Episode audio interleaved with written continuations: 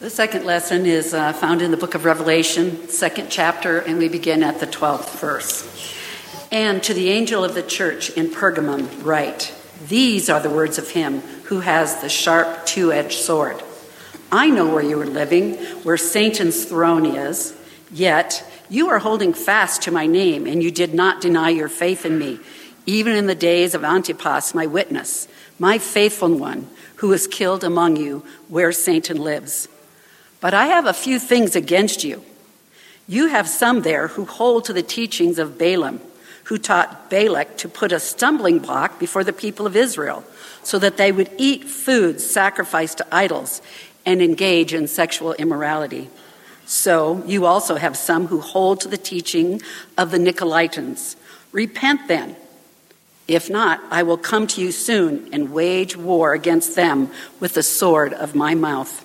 Let anyone who has an ear listen to what the Spirit is saying to the churches. To everyone who conquers, I will give some of the hidden manna, and I will give a white stone. And on the white stone is written a new name that no one knows except the one who receives it. The word of the Lord. Thanks, Thanks be to God. Thank you, there was a man named John. He lived, well, he was imprisoned on an island called Patmos. He is the one who is the author of the book of Revelation. So, as he said to all the people who his book was intended for, I repeat for you, grace to you all in peace. From him who is, and who was, and who is to come from Jesus Christ, the faithful witness, the firstborn of the dead, and the ruler of the kings of the earth. Amen. Today, Nancy read for us words addressed to the church in Pergamum. And as this seer, John, put it down in Revelation, these words come directly from Jesus Christ through him to the church in Pergamum. And it was recorded on that vision that we call Revelation. Now, this morning, before we begin, let's all now admit our ignorance. How many of you can find Pergamum on a map? Nobody gets my joke? I mean, it's on the screen. The map is. It's also on your bulletin covers. Come on. I got to wake you up at 9:30? Ah. That little map if you look closely or look uh, more readily at your bulletin covers, shows us seven cities which, which were, at their time, situated along a Roman postal route in the part of the world we now call Western Turkey. In the first century, that part of the world was known as the Roman district of Asia.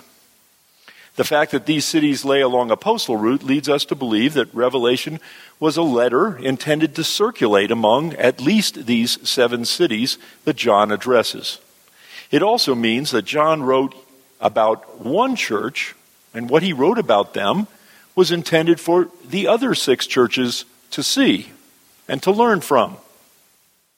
Think about that. How many people at Faith Lutheran Church would like to be the exemplar in a letter that goes to all the other churches in the area about what we do well and what we don't. Make you a little uncomfortable? But so it was in, for John. It's also quite likely that more than seven churches received the letter, even if their city wasn't directly addressed. And that's because of the biblical importance of the number seven. So there could well have been many more than seven. And if you think about it, that's still the case. I mean, John's revelation has now arrived for consideration in a lot of cities, one of them, Albuquerque. And we, like those who received the letter 2,000 years ago, consider what Christ, through John, had to say to the church in Pergamum. Now, our present lack of knowledge about Pergamum is understandable, and it's understandable for a number of reasons. After all, we don't have much contact with that part of the world unless there's some terrible event like a horrible earthquake, as was the case, in fact, just this past February. Even the Bible mentions this city only one time. It was mentioned only here in the second chapter of Revelation. Now we know, because we, we listen to the Bible stories, we know much more, of course, about the early churches in Corinth and in Ephesus and Jerusalem and, and other places. But it turns out that Pergamum was, in fact, a very substantial city. It had quite a bit going on, I think, and, and it had much more in common with modern cities like ours than you might think at, at first glance. So let's examine the city Pergamum as it was in John's time for a bit. It'll teach us quite a, quite a lot, I think. You see, this place, Pergamum, had been the capital of the Roman province of Asia for more than 200 years before the birth of Christ. And this letter was written perhaps as much as 100 years after the crucifixion of Christ. So it had been a big place and an important place for a long time. It was renowned for the library there. It was probably the second biggest on earth, only after the one in Alexandria, Egypt. And so it's no wonder that the word parchment actually comes from the same root as pergamum, a, word parchment that has carried into our time. And this place, this city, was littered with large, impressive temples, almost one on every corner, it would seem, but these impressive temples and altars, all built to pagan gods. Behind the city, on this terraced hill, there stood an immense altar to the god whose name you might have heard Zeus. The altar stood on a huge platform surrounded by tremendous columns, and the whole structure looked like an enormous throne. In Germany, this has been recreated, or one frieze, one side of it has been recreated. It's 1,700 feet long. It's monstrous. And on that platform, on that terraced hill above the city, animal sacrifices were offered 24 hours a day. There were constantly changing teams of priests to administer these sacrifices. There was an overpowering smell of burning animal flesh that filled the air in Pergamum. And all day long, a pillar of smoke could be seen for miles around the city. All of this activity, all of these things to be seen and smelled and, and encountered, kept the power of Zeus constantly in the public's consciousness. Pergamum was also a center for the worship of Asclepius. He was the god of healing. Sanatoria, an ancient word for ancient hospital buildings, were attached to various temples where the sick would lay in hopes that one of the, get this, sacred snakes would touch and heal them. Yes, you heard me correctly sacred snakes. The serpent was Asclepius's symbol, and it's still part of the caduceus, the insignia of medical, medical associations even today. That's where it comes from, Pergamum. But to John, the serpent was a symbol of the personification of evil. He knew that Bible passage that referred to the serpent as that ancient one who is called the devil and Satan. With all of this in mind, especially the dominance of these forms of paganism all about the city, it's not surprising that the heavenly Christ writes to the church in Pergamum, I know where you are living, where Satan's throne is. And you understand now how the code was constructed. Obviously, that place was not an easy one for Christians to live in. And so it must have been a great comfort for the relatively small believers in that little church in Pergamum to hear that the Lord knew what they were living through. Roman hostility toward the church was more vicious in Pergamum than it was in many other Roman towns. That, that church had seen real persecution. We're even told in just a brief bit of a sentence, not even a whole sentence, that a believer who had worshiped among them, one named Antipas, had been put to death, put to death because of his Christian beliefs. We don't have any other information about Antipas, but we do know that his murder was intended to persuade other Christians to turn away from their faith. His death was also the Roman way to discourage anybody else from becoming a follower of Jesus Christ. So it's obvious. That little church was under attack, both literally and spiritually. And it was, that attack was coming certainly from the culture which surrounded them. But it's also true that they had enemies within their own congregation. Some members had fallen prey to the Nicolaitans. That was a sect who'd made an impact on the congregation also in Ephesus. And Pastor Watts told us about the Nicolaitans and Ephesus two weeks ago. The, uh, let's call it the head church. The church in Jerusalem had advised all Gentile converts to Christianity to avoid eating meat sacrificed to pagan idols. However, Christian churches in different places interpreted that advice in different ways. That doesn't sound modern. I don't know what does, right? The Apostle Paul, for example, taught his churches that the meat that came from pagan sacrificial meals should be avoided. But otherwise, the young Christians were free to eat whatever was served to them or whatever was available in the market. But remember, in Pergamum, most of the meat sold came from that ever active sacrificial altar up on the, the crest of the hill behind the city. And there was only a token amount actually burned at the altar, and the rest was brought down from the, uh, the activities there into the markets to be sold as food for everybody else. So, where were the Christians in Pergamum to get food to eat other than what came from those altars?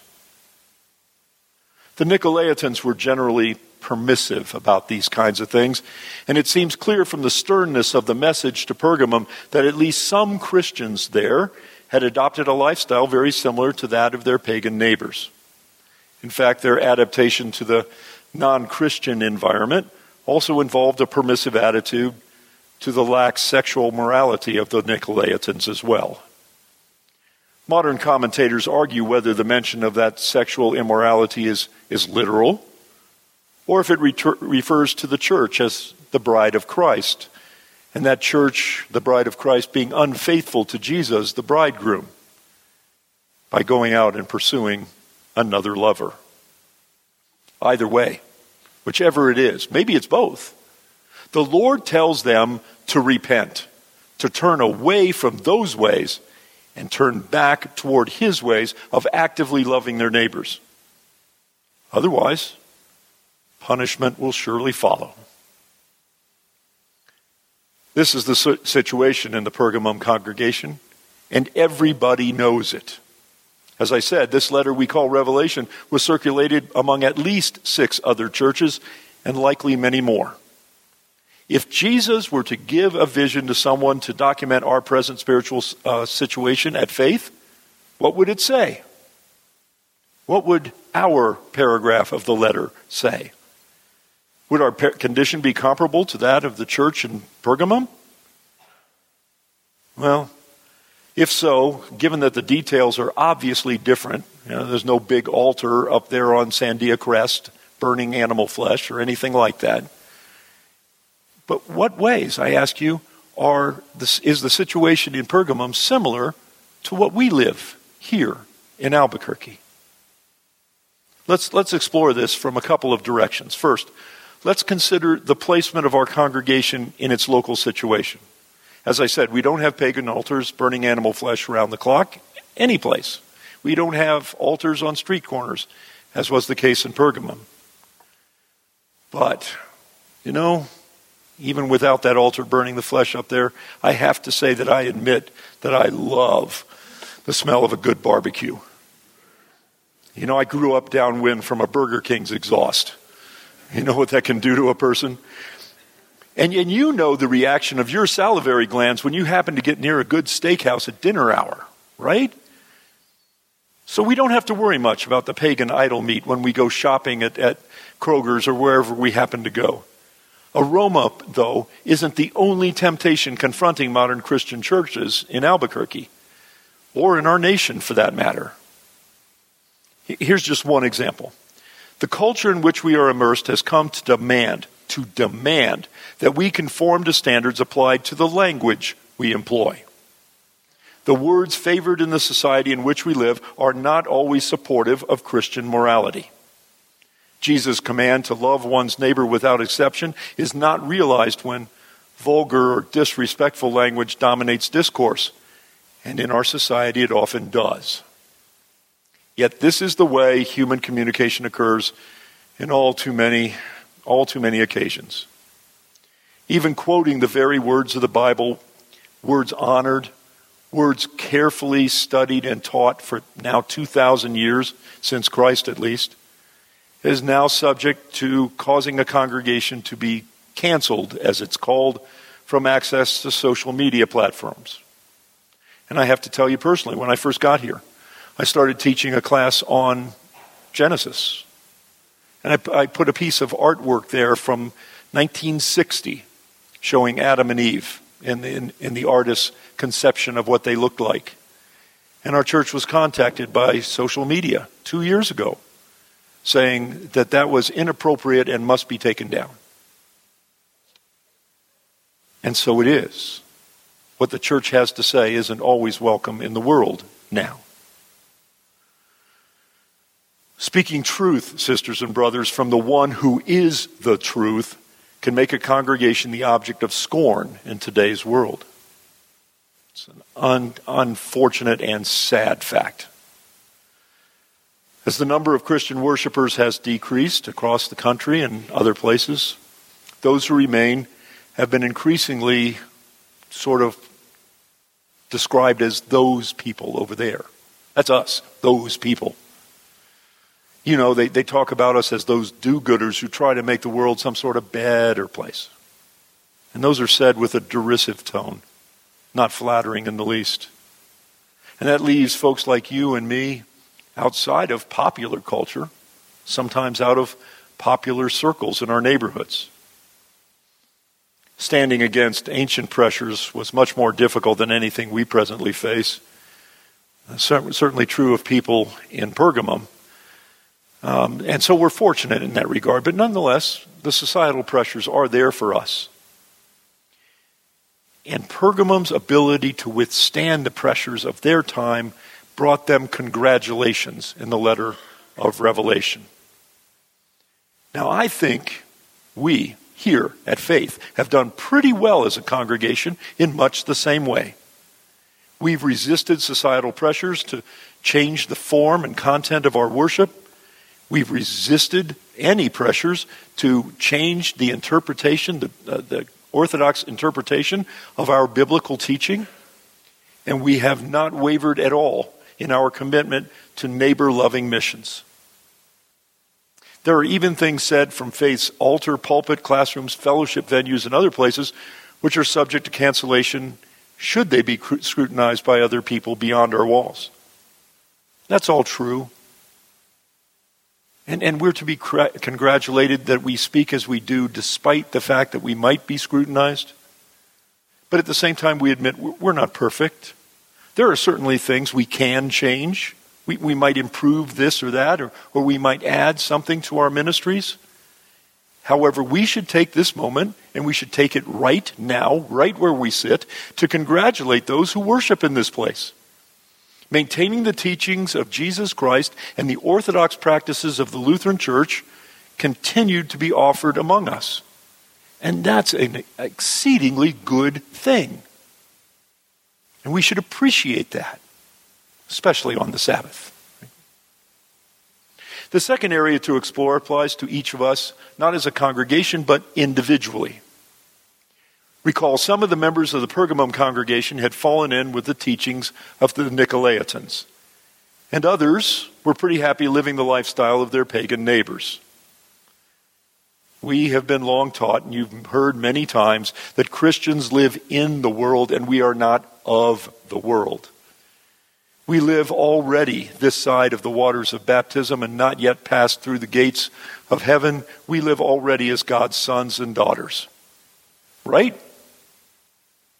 Or do we? Or do we? Do we live as Jesus would appreciate for one hour a week when we're in this room? Or do we live as his own sisters and brothers every day, every hour, in every situation? That's something for each of us to answer. And it's not something for a show of hands, obviously. But this is a serious question for each of us to prayerfully explore. Yes, this morning, but not just this morning, perhaps as we wake each day. As the people of Pergamum were called to do in this regard, so are we. Examine our own hearts and our own actions. John's revelation to Pergamum winds itself up by saying that those who stand firm against both persecution and false teachings, to those people the Lord promises to give some of what is called the hidden manna. Manna, as the people who have been studying Exodus for this year know, it was the nourishment given by, God's, by God to the Israelites during their long journey from Egypt to the promised land. We naturally crave that nourishment, nourishment that only God can give to sustain us into and through the life to come. Besides the hidden manna, the heavenly Christ promises to give a white stone and on that white stone given to us individually is a new name, one that no one except the one who receives it can know. Seems sort of cryptic. Let me help you break that code too. White stones, as opposed, as opposed to black ones, were used by ancient jury members during trials. And a vote to acquit someone was the casting of a white stone someone who had been accused receives a white stone, they were free. Black stone, quite the opposite. White stones had a second use. They were also used as entrance tickets to things like plays and banquets. Either of these ancient uses of white stones may well be applicable here. One indicates that the faithful, that's you and me, the faithful will be acquitted in the final judgment. The other anticipates entrance into the heavenly banquet. Both are to be desired. And that new name, that new name may be a new name for the faithful, which symbolizes their new character and their new status as they enter the kingdom of God. And even the color itself, just the color white, never minding the stone, that color is the color of victory. It's actually a color that we Christians stole from somebody else. When Caesar used to lead his legions and attack some district somewhere and conquer it for the, for the greater Rome, his victory parade was always in a white tunic and riding on a white horse. It was his color of victory. Early Christians took it in as Jesus' color of victory over sin, death, and the devil. It's the reason white is used at baptism. It's the reason in the Easter season your altar is adorned in white. Easter. Easter carries the color white. So, sisters and brothers, may you in your hand find a white stone given to you by Christ. And may your brothers and sisters in this place, each of them, hold an identical stone. And may you have Jesus' protection and appreciation as you go out into the world to love those that He sent you to love, no matter what the world out there has to say about your missional vocation. And may you hold to the teachings of Jesus Christ, no matter what the majority in the world has to say. And, and Christians have never been the majority. Please know that. So may you hold fast to following Christ through all things, thick and thin. And may he be pleased with you and show his great appreciation when we meet him face to face. Amen.